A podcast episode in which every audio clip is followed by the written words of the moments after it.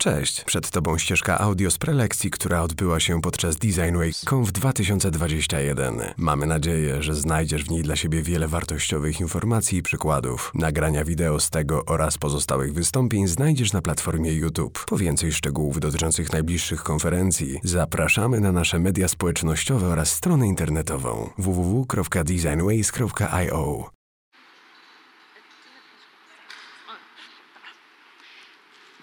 Będziemy dzisiaj mówić o systemach informacji wizualnej. Mogliście słyszeć e, być może hasło wayfinding, albo wayshowing, albo signage. Pod tymi wszystkimi nazwami kryje się w zasadzie ta sama dziedzina projektowania, ta sama dziedzina wiedzy, bo to jest i teoria, i praktyka. Natomiast do Polski wkracza to dosyć powoli i jest zaskakująco mało standardów wypracowanych. Wszystko to przychodzi do nas z zachodu, gdzie od lat 70. już są prowadzone badania na ten temat, jak ludzie zachowują się w przestrzeni, jak szukają informacji, w związku z tym, jakich tych, e, jak im tych informacji udzielać. I na wstępie chciałabym spytać na sali, czy e, wśród Was są może architekci? Są architekci, super. Czy są projektanci graficzni? Liczniejsze grono. Czy są może inwestorzy, deweloperzy? I mówię tutaj o architekturze. Zapewne nie, to nie dla nich do końca kon, kon, y, konferencja. Więc bardzo możliwe, że część z tych zagadnień, które dzisiaj opowiem, już jest dla Was znana, ale to nic nie szkodzi, powtórzycie je sobie. Dla wszystkich innych przedstawię Wam, czym jest wayfinding. Wayfinding i wayshowing w architekturze. I czym się różni jedno od drugiego, za chwilę sobie wyjaśnimy. Zacznę od takiego cytatu. Architekci nie lubią znaków wskazujących drogę w budynkach. Jeżeli plan jest przejrzysty, przecież wiadomo, gdzie należy iść. I można by się z tym zgodzić, ale tylko do pewnego momentu, bo bardzo łatwo możemy sobie wyobrazić sytuację, w którym budynek jest zbyt skomplikowany. Nie dlatego, że jest źle zaprojektowany, tylko ma zbyt pojemną funkcję. Na przykład dowolne lotnisko. Czy wyobrażacie sobie, jaki chaos nastąpiłby na dowolnym międzynarodowym lotnisku, gdyby nie system informacji wizualnej, czyli gdyby nie te, w tym przypadku żółte oznakowania? Swoją drogą, ogromna ilość wiedzy i doświadczenia jest w tym, w tej decyzji, że to jest akurat żółte, że jest akurat na tej wysokości i tak dalej. I co więcej, w przestrzeni lotniska już nie, nie mówimy tylko o komforcie użytkownika, czy on wygodnie i szybko dojdzie do celu. Mówimy też o znacznie ważniejszych aspektach, jak chociażby bezpieczeństwo, kontrola bezpieczeństwa. Mówimy tutaj o styku kultur, krajów. Wszystko się dzieje na przyspieszonym tempie. System informacji wizualnej pełni tutaj kluczową rolę. A mimo to ciągle nie jest traktowany jako branża w architekturze. I teraz, skoro przyznamy wszyscy, że system informacji wizualnej, czyli pokazywanie drogi jest istotny, to czy nie powinniśmy zacząć wcześniej od pewnej analizy tego, w jaki sposób ludzie najpierw szukają tej drogi, jakich informacji wyszukują i w jaki sposób. I oczywiście zostały takie badania już przeprowadzone i prym wiodą tutaj Duńczycy, Holendrzy. Na zachodzie, tak jak wspomniałam, od lat 70. robi się doktoraty na ten temat. Jeden z projektantów graficznych uznanych, Per Moller-Up, opracował takich dziewięć strategii poszukiwania drogi. I wy wykonujemy wszyscy te strategie. Bardzo często wiele z tych strategii jednocześnie. Najczęściej nie mamy zielonego pojęcia, że to robimy. Nie jest moim celem dzisiaj opowiedzieć szczegółowo o wszystkich tych strategiach szukania drogi, natomiast szczególnie interesujące są um, czasami zaskakujące, na przykład nawigacja społeczna. Zobaczcie ostatni punkt. Może się wydawać, że chodzi tutaj o pytanie o drogę, ale to nie byłoby to. Tutaj, gdybyśmy pytali o drogę, to podążalibyśmy ścieżką, jaką nam wskaże wskazujący drogę. Tymczasem nawigacja społeczna to jest coś, co funkcjonuje też w UX-ie, w UI-u, czyli my, jako użytkownicy przestrzeni, podejmujemy decyzje na, pod, na podstawie śladów podjętych decyzji przez poprzednich użytkowników. Wyobraźcie sobie, że jesteśmy wszyscy w lesie, zgubiliśmy drogę i zaczynamy panikować, ale nagle znajdujemy wydeptaną ścieżkę. Widzimy wtedy, jaką decyzję o kierunku podjęli poprzedni użytkownicy. Kilka z tych y, innych strategii, na przykład wnioskowanie czy skanowanie, jest nam świetnie znanych z przestrzeni zurbanizowanej z kolei. Kiedy zwiedzacie europejskie miasta i podążacie w kierunku Starego Miasta. Można z czasem dojść do wniosku, że wszystkie te miasta są do siebie podobne, czyż nie? I teraz przez to, że z taką powtarzalnością one były projektowane, zakładane, na, lokowane na prawie niemieckim, tak? I okazuje się, że możemy w związku z tym włączyć taką strategię, jaką byłoby um, celo, jakby droga do celu, celowanie, czyli skoro chcę dojść do rynku staromiejskiego, prawdopodobnie wystarczy, że będę celować w tę katedrę, którą widzę z drugiego końca miasta. I tak też robimy. Co robimy dalej? Możemy dedukować. Jesteśmy osobami myślącymi, tak? Umiemy dodać dwa do dwóch. Teraz co, jeśli po prawej stronie mam kamienicę o numerze dwa, potem cztery, potem sześć? Już mogę wymyślić, jaki jest następny. Mogę dedukować, odgadnąć klucz logiczny, pod warunkiem, że jest on logiczny i konsekwentny. I właśnie te cechy to są cechy niezbędne do dobrego systemu informacji wizualnej. Czasami jednak te informacje nie są wcale udzielone nam w sposób świadomy. Czyli to nie zawsze jest way showing, wskazywanie drogi przez jakiegoś projektanta czy architekta. Czasami sama przestrzeń ma w sumie szalenie silne cechy nawigacyjności. I takim czymś będzie na przykład dowolna mm, topografia miejska, która jest podzielona rzeką. I ta rzeka, na przykład w Warszawie, Wisła, północ-południe, daje szalenie silne wskazówki na podział dzielnic, na udzielanie wskazówek.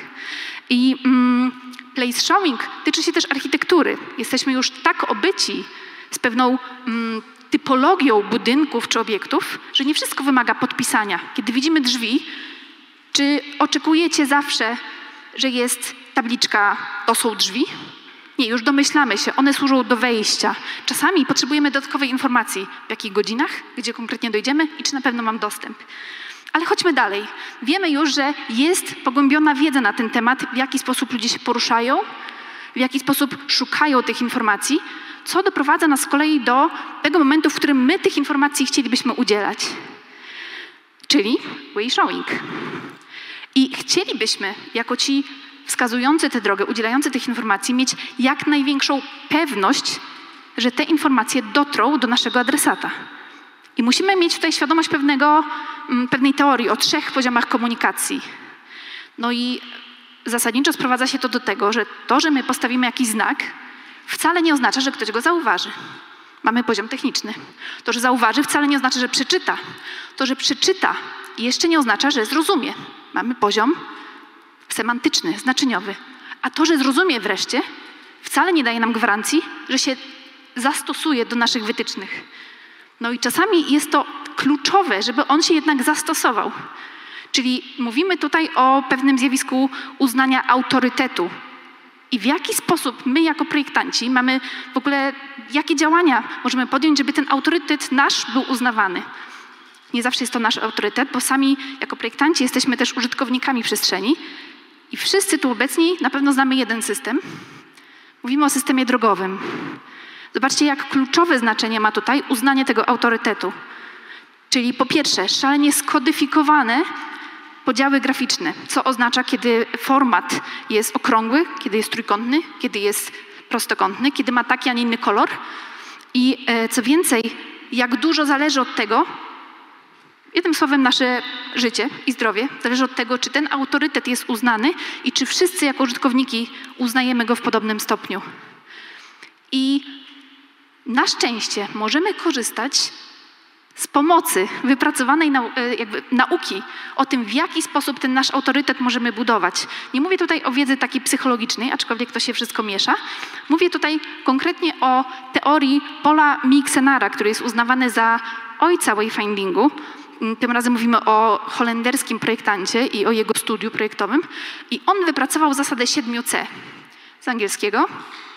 No i znowu wydawałoby się, że to są dosyć oczywiste rzeczy, że ma być jasny, zrozumiały, wszechstronny i zgodny, wyraźny, czytelny, harmonijny, ale kiedy powiemy to wszystko zespołowi architektów, oni to wszystko rozumieją, prawda? I wdrażają to wszystko, ale w obrębie swoich kompetencji, w obrębie tego, czym oni się de facto zajmują. Są, są dyrygentem całej orkiestry branżystów, ale dlaczego mielibyśmy oczekiwać, że architekci nagle mają kompetencje z projektowania graficznego sensu stricte? I w jaki sposób tych 7C wdrażać w warstwę graficzną, na tyle, żeby była ona na tyle przekonująca, żeby była uznana, uznawała nas za autorytet. I teraz przejdziemy sobie przez podstawowe cztery filary wayfindingu, które troszeczkę udowodnią nam to, że jest to trochę dziedzina sama w sobie. Gdybyśmy mieli oprzeć wayfinding na czterech filarach, mówilibyśmy przede wszystkim o typografii. Mówilibyśmy o ikonografii, o strzałkach, czyli coś, co de facto nadaje tych cech nawigacyjności przestrzeni, oraz o liniach prowadzących, które w uzasadnionych przypadkach są efektywniejsze od strzałki, natomiast bardzo dużo ryzyk wprowadzają, chociażby ze względu na fakt, że nie ma kierunku, tak? Nie wiadomo, w którą stronę jest mój cel. No i zobaczcie, że w każdym z tych czterech filarów można by zrobić osobny doktorat. Mamy na sali obecnych projektantów graficznych. Znacie doskonale literaturę, praktykę. Typografia jest szalenie pojemną dziedziną wiedzy. I w wayfindingu szalenie istotne jest, jaki dobierzemy, jaką rodzinę krojów pisma, z jakiego typu. Czy groteski będą bardziej czytelne, czy może jednak szeryfy? Jak łączyć ze sobą odmiany krojów pisma i ile ich łączyć, żeby nie wprowadzać chaosu?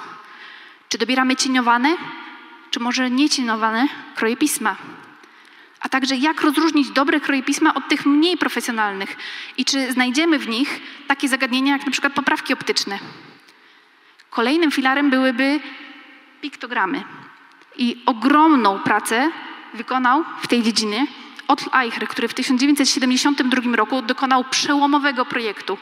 Mówimy o projekcie y, na Olimpiadę w Monachium, y, projekcie całej identyfikacji wizualnej, ale opartej na ikonach, na piktogramach wszystkich dziedzin sportu. Nie tyle zrobił ikony, co opracował szalenie konsekwentny system budowania tych ikon i wykonał w tym celu siatki projektowe. Jak widzicie, siatka Otla Eichera ma 45 stopni i moduły, które widzimy tutaj, 5 modułów. I wykonał to z tak mm, ogromną precyzją i konsekwencją, zobaczymy tutaj. Mm, od tamtej pory nie powstał, można by stwierdzić, lepszy projekt na potrzeby olimpiady. I dlaczego nie powstał lepszy? Dlatego, że jeżeli uznamy, że w projektowaniu piktogramów najistotniejsze jest dążenie do syntezy, do jak największego skrótu formalnego, do zastosowania jak najmniejszej ilości elementów, nie da się odjąć od tych piktogramów absolutnie żadnego elementu, żeby nie straciły one swojej rozpoznawalności. W tym sensie, mówiąc o ikonografii, możemy um, pomyśleć też o procesie karykaturyzacji.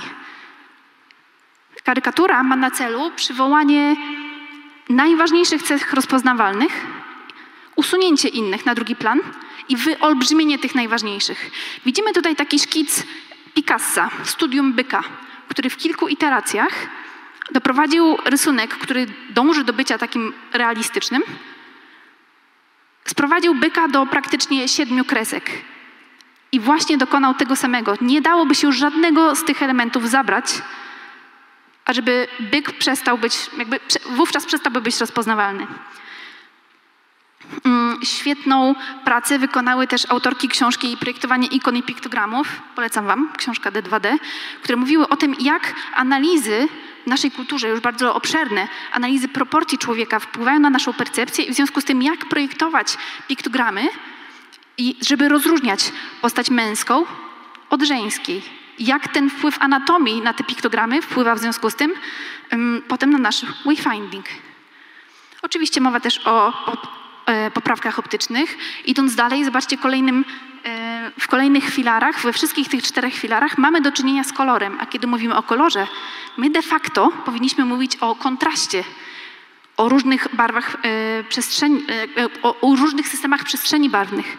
Ale teraz, skoro mówimy o kontraście, to o jakim? Bo przecież są trzy różne.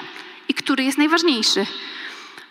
Mamy system HSV, mamy NCS, ale zobaczcie, to wszystko dąży do tego, dąży do tego, żeby Wam udowodnić, że projektowanie systemów informacji wizualnej oparte na tych filarach jest de facto domeną projektowania graficznego.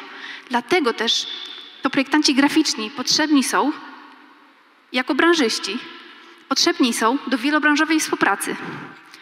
Tymczasem Stan faktyczny na chwilę obecną jest taki w warstwie formalno-prawnej, że jedyne oznakowanie graficzne, jakie jest uwzględnione i kontrolowane, nadzorowane, jest to um, oznakowanie wyjść ewakuacyjnych.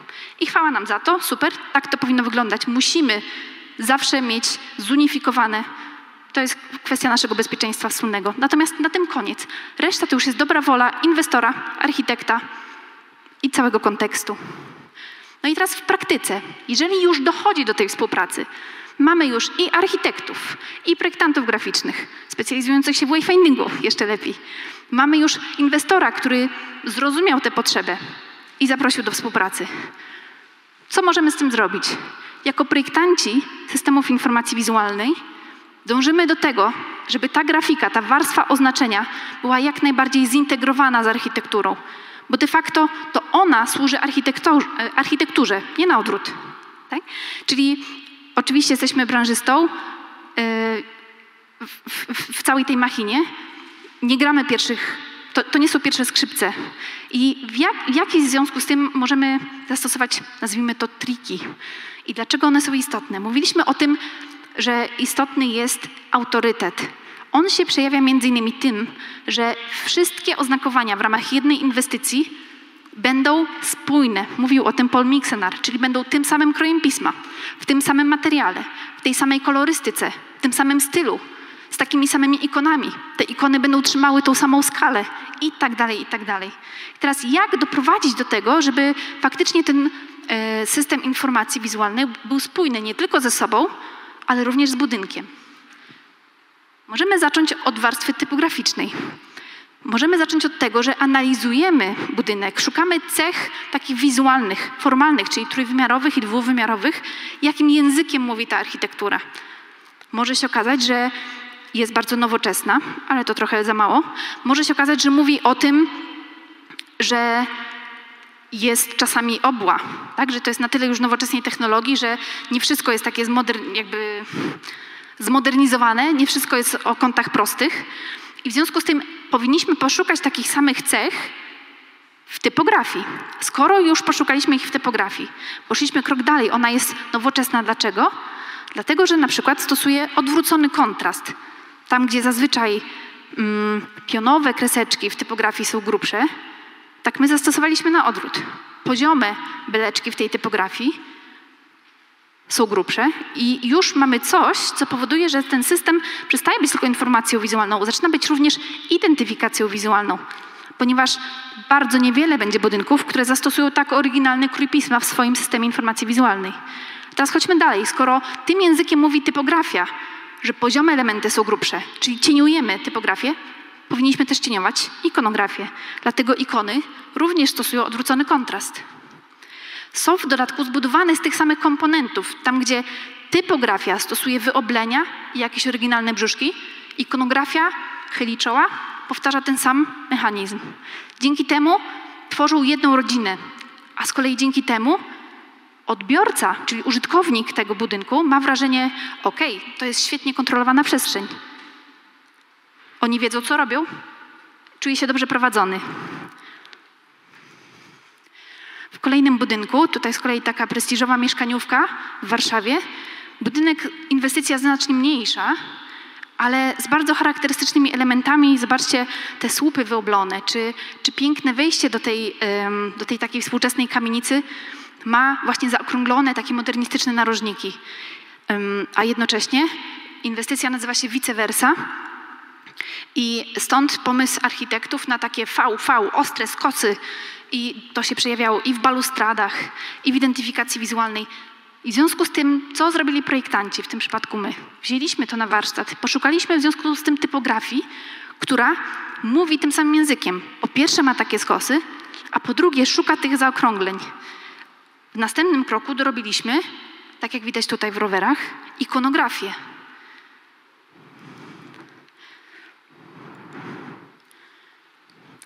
Dlaczego też projektant systemów informacji wizualnej jest konkretnie potrzebny, a nie dowolny inny. Okazuje się, że część praw, które działają, które działają w warstwie 2D, jak na przykład poprawki optyczne, o których zdążyłam wspomnieć, ku naszemu ogromnemu zdziwieniu wiele lat temu przestają działać w trójwymiarze. Co widać na przykładzie na przykład tych mm, trójwymiarowych liter.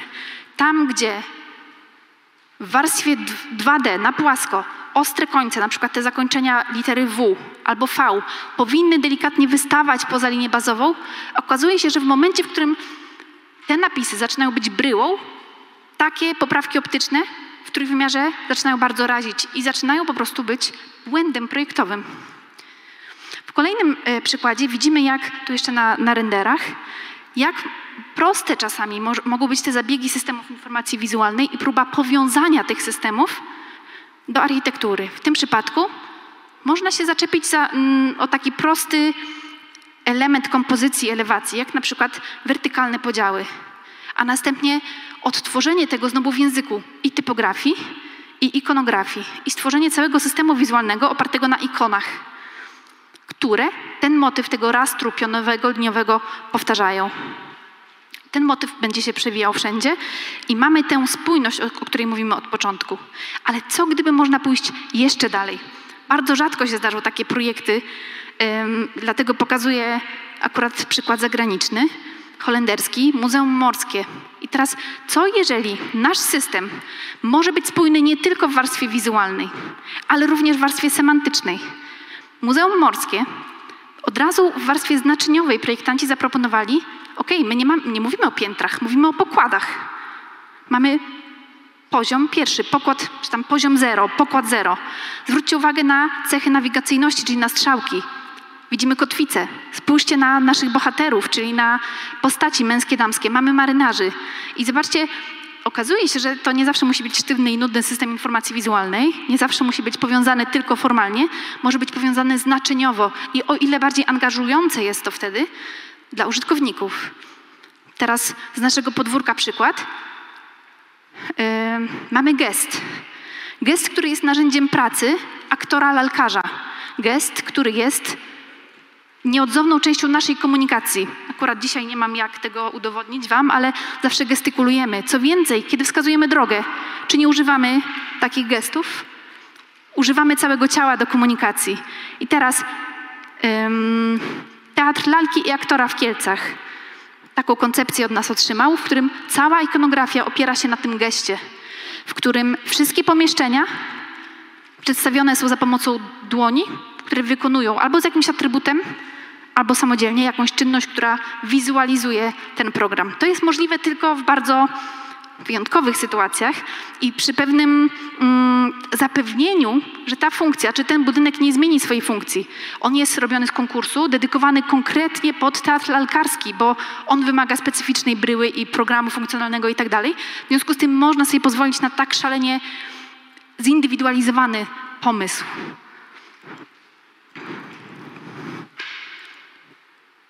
Zarówno wnętrze, jak i zewnętrzne. Tutaj w ten sposób również dbamy o tę spójność, którą doceniają potem użytkownicy i podświadomie ją czują. No i właśnie, wiemy już, że nie zawsze projektanci graficzni biorą udział w tym procesie, a szkoda. I teraz, co gdybyśmy mieli jakieś dowody, albo inaczej argumenty dla inwestorów na to, że jest to gra warta świeczki, że zyskuje na tym nie tylko jakość architektury, nie tylko użytkownicy, ale również sam inwestor, sam deweloper. Kiedy powinien on zaprosić projektantów graficznych do współpracy? Nie zaskoczę Was, jeśli powiem, że oczywiście jak najwcześniej. Teraz jest to szczególnie istotne wtedy, kiedy wszyscy w całym tym procesie są gotowi do indywidualnych rozwiązań. I takie rozwiązania, które są formalnymi rozwiązaniami, które poruszają ściany, poruszają podłogi, to nie jest możliwe, kiedy budynek już stoi.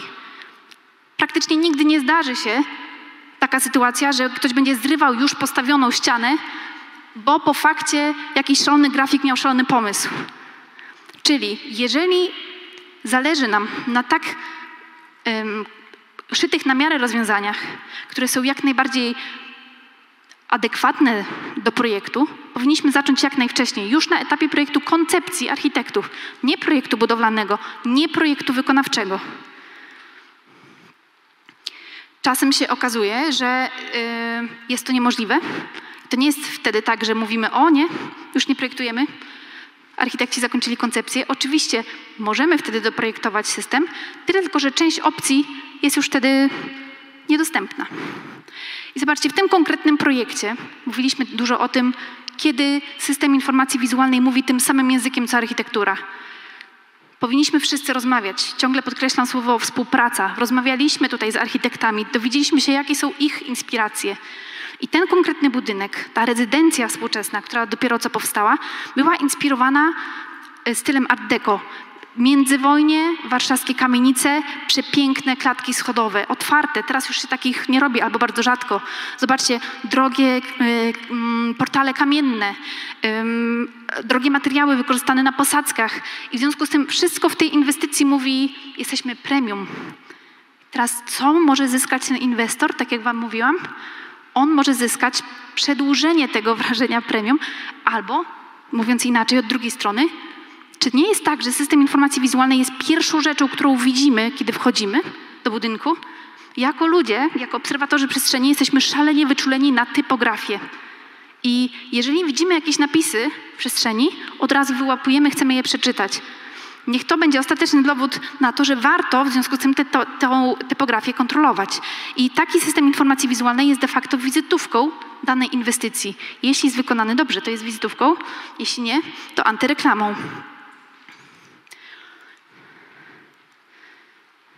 Coś tu przeskoczyło. W kolejnym e, przykładzie zobaczcie nie tylko poruszone ściany, w którym były zapadnięte mozaiki e, rodem z Art Deco, ze sztucznego kamienia, ale czasami i takie zabawy jak wypalanie czegoś czy grawerowanie. Znowu nie wykonamy tego już na budowie, na już wykonanym budynku. Kolejnym aspektem będzie, a co jeśli my zamawiamy katalogowe produkty, ale chcemy je zmodyfikować? Znowu musi to być odpowiedni moment na osi czasu projektu i wykonawstwa. W pewnym momencie będzie za późno. Już machina poszła w ruch, są zakontraktowani wykonawcy, generalny wykonawca, będzie za późno. I trzeba będzie wymyślać inne, zastępcze metody. Tymczasem najlepiej, najczyściej, że tak powiem, najbardziej czyste rozwiązania to te najprostsze i w związku z tym najłatwiej nam o to zadbać, kiedy jesteśmy od samego początku we współpracy z architektem. No właśnie, a co jeśli ten budynek już stoi? Mamy oczywiście do dyspozycji wszystkie te technologie, które są post factum możliwe do wykonania, czyli najbardziej standardowo będzie malowanie. Jest to jeden z argumentów dla inwestorów. Malowanie jest praktycznie najtańszą technologią oznakowania budynku na rynku, a wcale nie oznacza, że jest najgorszą. Czasami jest szalenie adekwatna nie znajdziecie na przykład e, przestrzeni garażu podziemnego, który ma jakieś niesamowite, wiecie, grawerowania metalowe. No nie, to, to nie jest ta przestrzeń. Tutaj to, co jest do wygrania systemem informacji wizualnej, to to, że jest szalenie substandardowej przestrzeni, która jest niska, która jest zimna, bo jest nieogrzana, która się łatwo brudzi, bo jest masa samochodów zimową porą, która jest szara i taka... Możemy z tego zrobić opartową zabawę, bardzo tanim dla inwestora kosztem, ponieważ najtańszą technologią, jaką jest malowanie. Możemy wykorzystać wszystkie techniki, które są klejone już do istniejących ścian. Jak na przykład tutaj widzimy, yy, mamy miks i malowania i doklejanego mosiężnego oznakowania w tej warstwie typograficznej. Miks naklejek i ciętego pleksji. Znowu obracamy się w sferze bardzo tanich technologii, które jednak mają przesunięty ciężar na tą warstwę estetyczną, to warstwa graficzna tutaj definiuje ten projekt. Mamy ciekawe zagranie formalne, czyli coś, co jest nieoczywistego w tej dosyć typowej architekturze mieszkaniowej. I zrobione to jest wszystko relatywnie małym kosztem.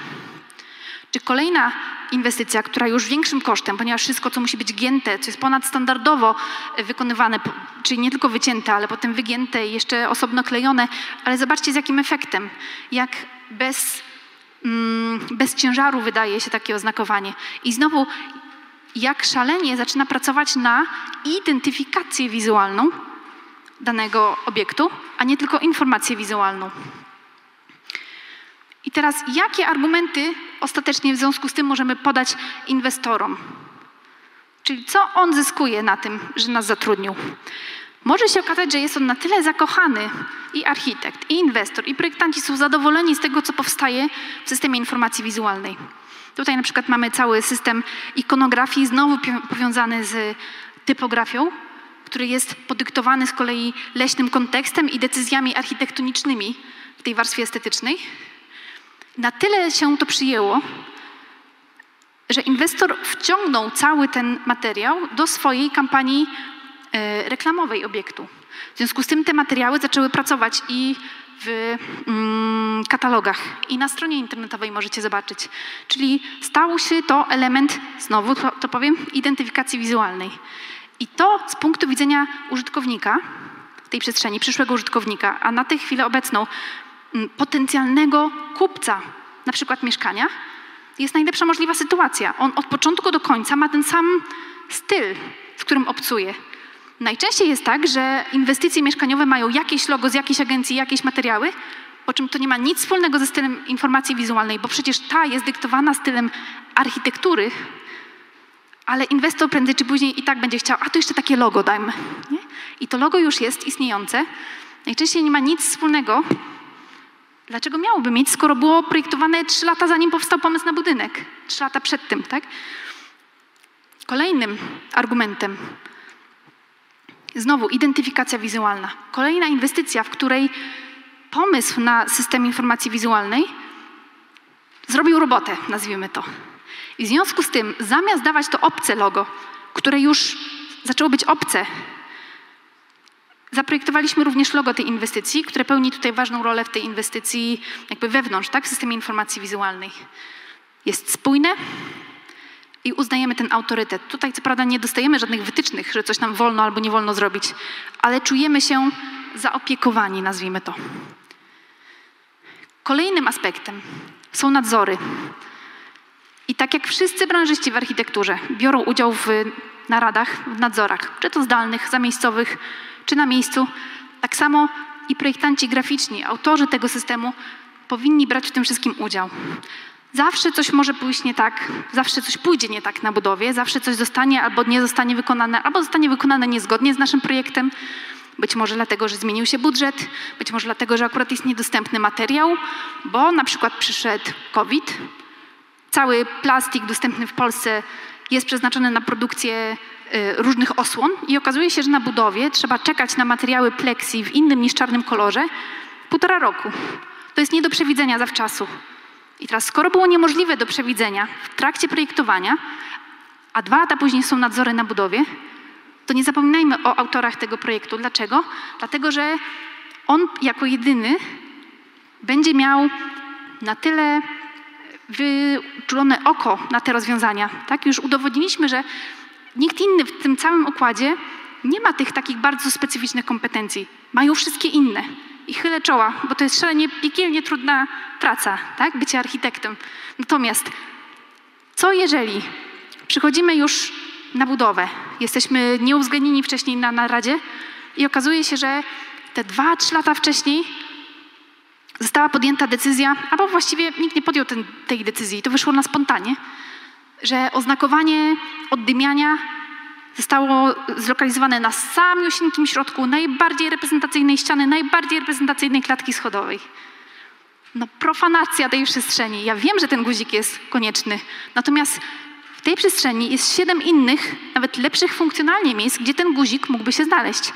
A ten guzik, zgodnie z oznakowaniem przeciwpożarowym, ma swoją refleksyjną tabliczkę, która ma swoje rozmiary. I teraz zobaczcie, akurat w tym, w tym momencie, kiedy ta decyzja zapadała, zabrakło kogoś, kto miałby, kto stałby na straży akurat tego, um, tej warstwy estetycznej, który doradziłby, ok, ten guzik idzie gdzie indziej, ponieważ w tym miejscu najważniejsza będzie informacja, to ja mam iść w lewo czy w prawo. To są moje ulubione momenty z jednej budowy. Co się znowu może zadzieć na nadzorach? Może się zdarzyć, że z jakiegoś powodu element musi zostać przesunięty a to trochę w ramach takiego dowcipu, ile, ilu mężczyzn potrzeba do udźwignięcia roweru. Nie? Ale na ich obronę jest to bardzo, bardzo ciężki rower, ponieważ jest wykonany ze sztucznego kamienia, z korianu. I w związku z tym na bieżąco trzeba reagować i projektować względem kontekstu. A co jeśli coś na budowie pójdzie nie tak? Była próbowana nowa technologia i ona wyszła ok. Natomiast efekty są troszeczkę niezadowalające.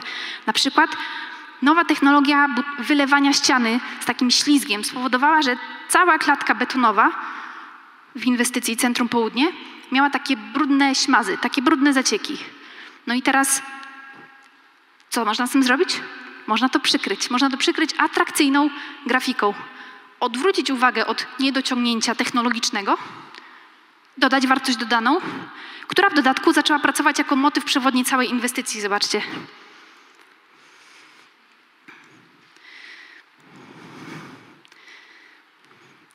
I teraz, kto jest tym zamawiającym? Bo nie zawsze jest to tylko deweloper. To czasami jest zamawiający publiczny. I tam możemy poszaleć. Bo wyobraźcie sobie taki projekt Centrum Nauki o Komunikacji UW, który teraz powstaje, za chwilę będzie oddanie. Teraz, kiedy mówimy o komunikacji, mówimy o języku, mówimy o piśmie, skoro o piśmie to o znakach. No, prawdziwa gratka dla projektantów graficznych. W związku z tym cały system jest oparty o znakach, na znakach diakrytycznych, które rozróżniają różne języki świata między sobą, prawda, w tej warstwie pisanej. I to z tych diakrytyków powstaje potem cała warstwa ikonografii, która jest powiązana ze znaczeniem oczywiście, a następnie specyfiką takich projektów publicznego zamawiającego najczęściej jest bardzo ciasny budżet. Te przestrzenie nie będą wykonane ze spektakularnych materiałów. Nie będzie już w budżecie miejsca na jakieś, nazwijmy to, bariery formalne. I czasami okazuje się, że owszem, tanimi technologia, technologiami, ale ciekawą warstwą graficzną możemy tchnąć życie w taki projekt. Tak też próbowaliśmy zrobić w projekcie dla UW. I dlaczego jest to specyfika zamawiającego publicznego? Zobaczcie, kampus, gdzie są sami młodzi ludzie. To już nie jest takie fafarafa, prestiżowe, bardzo zadęte w swoim stylu i w swoim języku miejsce. Tak? Mówimy tutaj o swobodzie komunikacji. Mówimy, rozmawiamy, obracamy się w towarzystwie młodych ludzi. I teraz pod tymi wszystkimi hasłami wayfinding, wayshowing, signage, oznakowanie graficzne czy system informacji wizualnej, to co dzisiaj chciałam udowodnić, kryje się wszystko to, o czym mówiłam, czyli wszystkie działania, które dążą do tego, żeby zwiększyć cechę nawigacyjności przestrzeni. Bardzo ważnym wnioskiem, który chciałabym, żebyście zapamiętali, że zawsze jest tak, że to system informacji wizualnej musi się dostosować do architektury, nie na odwrót. Co prawda, jest, jest takie powiedzenie, że nawet dobre oznakowanie nie może wyleczyć chorego budynku i jak najbardziej, ale może usprawnić jego funkcjonowanie. Natomiast architektura w, większości przypadków jest dobrze zaprojektowana, tyle tylko, że potrzebuje jeszcze tej warstwy, która poprowadzi do celu.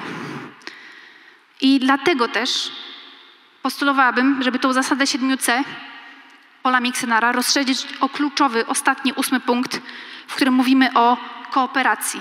Mówimy o wielobranżowej współpracy, między innymi architekta i projektanta graficznego.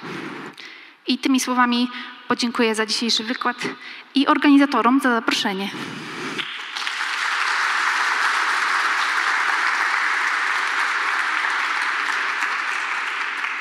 Bardzo dziękuję za świetny wykład i bardzo inspirujący. No i standardowo, jak po każdym wykładzie, czy są jakieś pytania z sali? O. Mówić czy nie? Czy, czy tutaj, tutaj, tu? Tak? Ten? O, fajna. Posłuchaj, na przykład jak jestem grafikiem i chcę zacząć projektować właśnie dla architektury, masz jakieś porady? Na przykład jak wyobrażasz sobie idealnego grafika, który dopiero zaczyna, ale co musi ten grafik mieć takiego, żeby zacząć właśnie projektować dla architektury? Zaczęłabym od y, doszkolenia się we wszystkich tych filarach, które wymieniłam.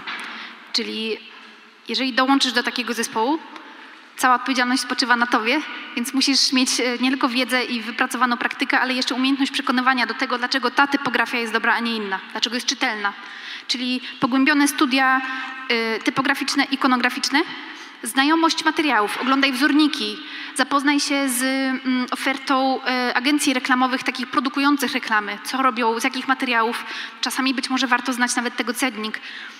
Interesować się architekturą, tak? czyli są e, portale architektoniczne, mm, takie, które popularyzują najnowsze, mm, widzimy tam najnowsze realizacje i to są najczęściej fenomenalne przestrzenie. Warto tam pójść, zobaczyć, dotknąć. Jeśli Ci się uda, to nawiązałabym kontakt z architektami. Trudniej nawiązać kontakt z inwestorami, to są często duże firmy, natomiast architektów jest dużo, są wśród nas.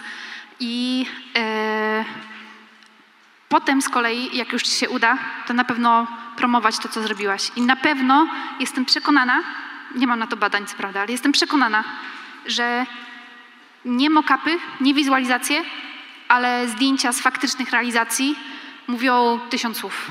No, powodzenia.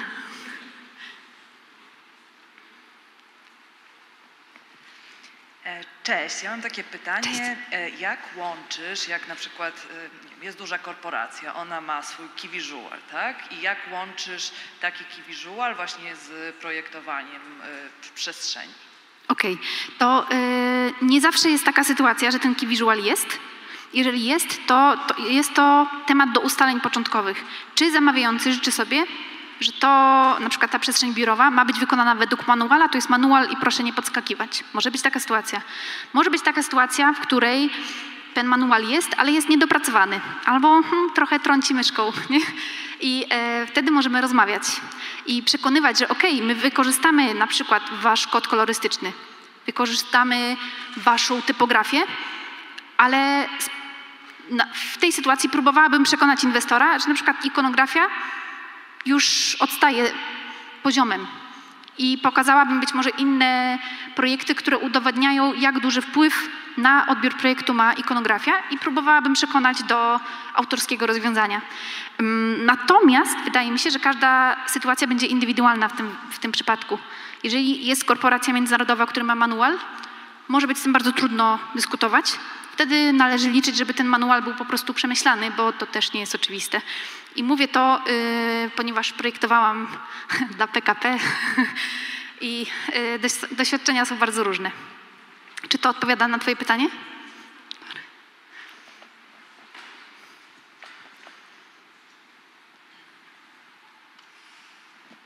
Cześć. E, Moje pytanie jest odnośnie e, samego, zanim zaczniemy już projektować wszystkie elementy wizualne, rozumiem, że są pewnego rodzaju jakieś standardy, prawda? Zawsze ludzie chcą znaleźć ubikację, zawsze ludzie chcą znaleźć jakieś jedzenie, prawda? A, czyli jedna rzecz, czyli jakie są takie standardy, jeśli chodzi o miejsca, jak można się na przykład dowiedzieć albo douczyć na ten temat? A druga rzecz jeszcze, jeżeli chodzi o samą specyfikę, tak? Czyli czy są jakieś sposoby researchu, żeby dowiedzieć się, czego tak naprawdę te osoby szukają, tak? Y, Czy jak rozwinąć to lepiej, powiedzmy, nie wiem, na lotnisku, czy w sytuacjach, które są mniej oczywiste, jak nie wiem, na przykład camping albo coś jeszcze bardziej specyficznego. No, Świetne pytanie. Na to, na to pierwsze, czyli jakie są typowe problemy użytkownika w typowej przestrzeni, mnóstwo odpowiedzi znajdziecie w literaturze. Nie ma polskojęzycznej, przynajmniej nic mi nie wiadomo na ten temat, natomiast jest książka Wayshowing, Wayfinding e, Pera Mollerapa. To jest Duńczyk, nie wiem jak go przeczytać. Ym, I ona rozkłada na części pierwsze cały ten proces od strony użytkownika, również te aspekty psychologiczne, tej psy- psychologii za tym y, właśnie widzeniem albo niewidzeniem i potrzebami naszymi w przestrzeni. Mm, Przypomnij drugie pytanie?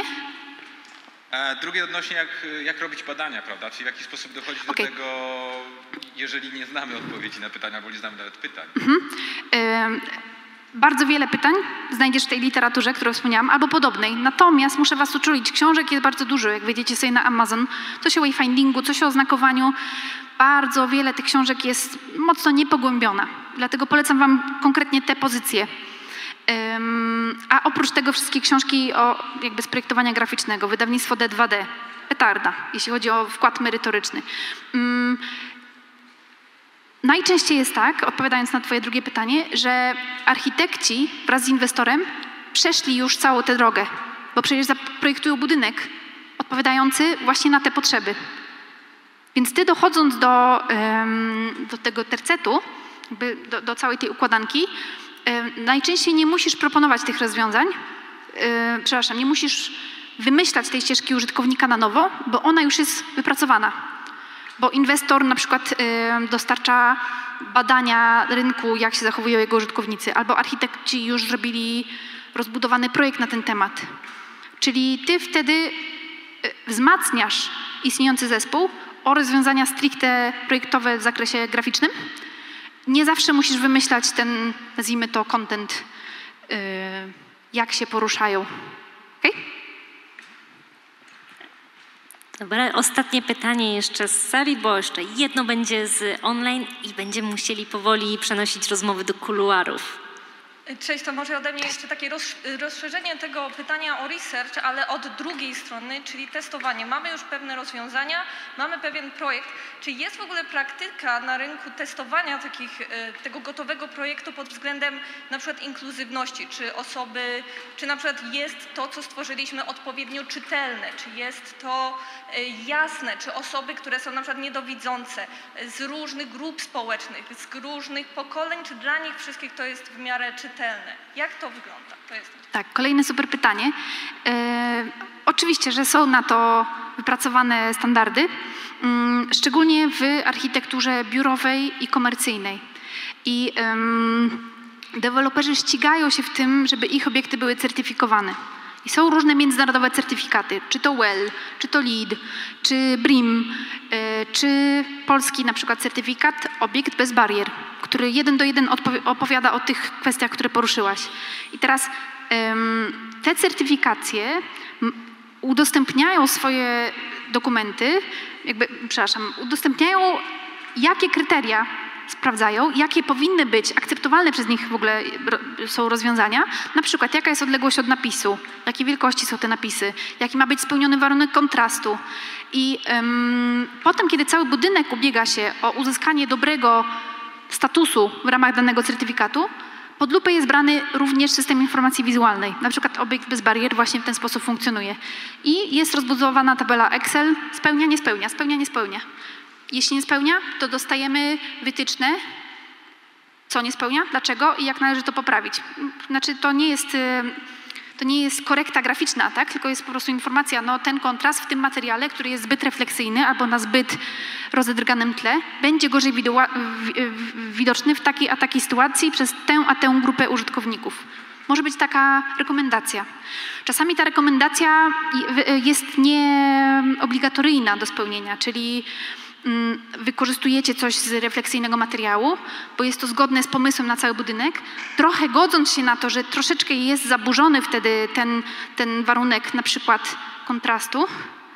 Mm, No i wtedy ten certyfikat mówi, ok, możecie to zrobić, pamiętajcie, że trochę narażacie na szwank tę czytelność, ale wszystkie inne warunki są spełnione, w związku z tym i tak jesteśmy pewni, że y, system będzie czytelny. Tak to się odbywa. I e, nie wszystkie budynki się o to ubiegają, ale te prawa są uniwersalne. Tak? Czyli jak się dobiera wielkość kroju pisma do sytuacji, jest na to wzór, który mówi małą wysokość x pomnóż przez 500 i to jest graniczna odległość, z jakiej widzisz napis. I teraz jeśli mamy użytkowników, którzy wiemy, że gorzej widzą, bo to jest szpital, dom opieki społecznej, to nie róbmy granicznej wielkości razy 500, zróbmy to razy 250, razy 300 i wtedy odpowiadamy na te lokalne potrzeby. Dzięki. Jeszcze E, pytanie? jeszcze ostatnie pytanie teraz z online'u, a resztę będziemy musieli przenieść Dobra. ale na pewno Ania z chęcią odpowie jeszcze po swojej prezentacji na wszelkie pytania. E, dobra, czy zdarzyło Wam się coś zaprojektować w terenie, co kompletnie się nie sprawdziło? Jak temu zaradziliście? Od Karoliny. Przepraszam jeszcze raz, czy zdarzyło się? Czy zdarzyło Wam się coś zaprojektować w terenie, e, co kompletnie się nie sprawdziło i jak temu zaradziliście? Tak, mieliśmy, mieliśmy taką sytuację, w której zaprojektowaliśmy hmm, oznakowanie, które było z wielu małych elementów i e, nasze założenia co do jakości wykonania ścian i tynkowania rozminęły się bardzo, bardzo z rzeczywistością. Czyli okazało się, że ściana po pierwsze jest nierówna, po drugie z bardzo nierównego tynku, czyli taki tynk baranek. I e, ta technologia typowego kleju do tych małych elementów, których było bardzo dużo, no to było totalne fiasko. Tak? I co więcej, co więcej, ludzie lubią sobie podrapać, tak? lubią podejść i sprawdzić, czy na pewno jest mocno przymocowane. Kiedy była taka sytuacja, że nie było mocno przymocowane, bo był tynk baranek na krzywej ścianie, no projekt się posypał, musieliśmy wymyślić inny system i ostatecznie wymyśliliśmy monolit, czyli coś, co jest cięte z jednej, z, jednej blachy, z jednego arkusza metalu i to już było nie do zdarcia. Super. Dzięki wielkie. E, No jesteśmy już chwilkę po czasie, więc Dobra. e, tak jak właśnie wspomniałam, na pewno możecie jeszcze zadawać pytania Ani po, Zapraszam. e, po prelekcji. Ja jeszcze raz ogromnie dziękuję za pytania i przede wszystkim za podzielenie się wiedzą i wspaniałą prelekcję. Podziękujmy brawami. Dzięki. Dziękuję Wam bardzo. Zapraszam na studioblisko.pl. Tam też możecie trochę poczytać o wayfindingu. Do zobaczenia.